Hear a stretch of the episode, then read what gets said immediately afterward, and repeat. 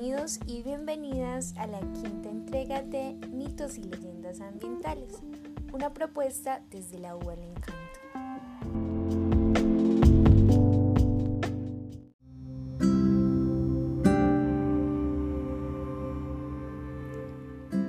En esta oportunidad conoceremos un relato de la comunidad indígena guambiana.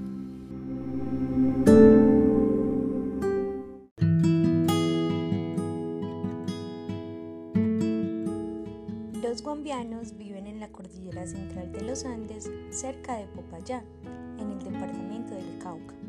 Aproximadamente 12.000 personas hablan la lengua guambiana, la cual pertenece a la familia lingüística macrochipcha.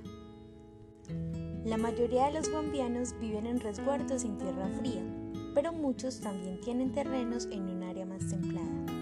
Es importante que se conozcan los límites de sus terrenos y los derechos que tienen sobre estos para evitar que alguien pretenda despojarlos de ellos, ya que viven al borde de la población de cultura occidental. En sus terrenos cultivan principalmente papas y cebollas, que constituyen la base de su dieta. Además, siembran maíz, trigo, habas y oyucos. La sal, la panela, el arroz, el café y los panecitos son comprados a vendedores no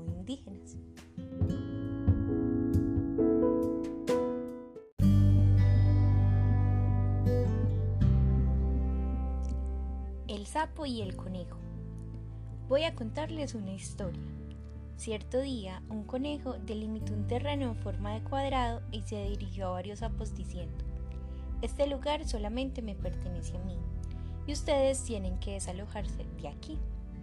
Entonces uno de los sapos contestó, Pero nosotros no tendremos a dónde vivir. El conejo a su vez les respondió, Hagamos una competencia de saltos para ver quién puede dar el salto más alto. El sapo salió muy triste porque sabía que el conejo por naturaleza podía saltar más que él. Sin embargo, después de pensarlo mucho, el sapo fue a la casa del conejo y le preguntó de qué manera sería la competencia.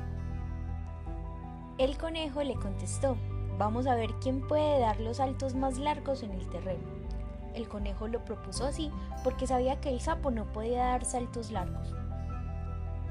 El sapo finalmente se puso de acuerdo con el conejo pero agregó, perfecto, pero cuando estemos en la competencia le propongo que gritemos cada vez que lleguemos a una esquina del terreno. El conejo aceptó y se despidieron hasta empezar la competencia. El sapo a su vez fue a hablar con tres de sus amigos y contándoles todos los detalles les pidió que se instalaran en las tres esquinas del terreno. Cuando todos estaban listos, empezó la competencia. El conejo y el sapo comenzaron a correr y al poco rato el primero de los sapos gritó antes de que el conejo llegara a la primera esquina. En igual forma la hizo el segundo y el tercero.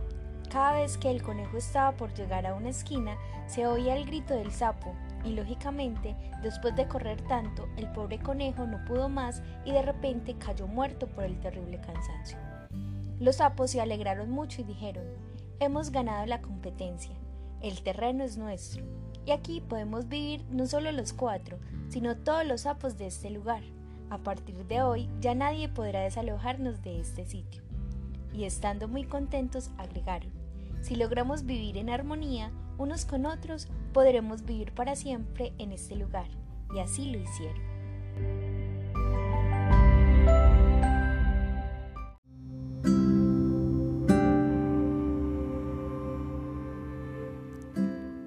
cuento que acabamos de escuchar fue escrito por Marino Chirimucasay, un hombre guambiano.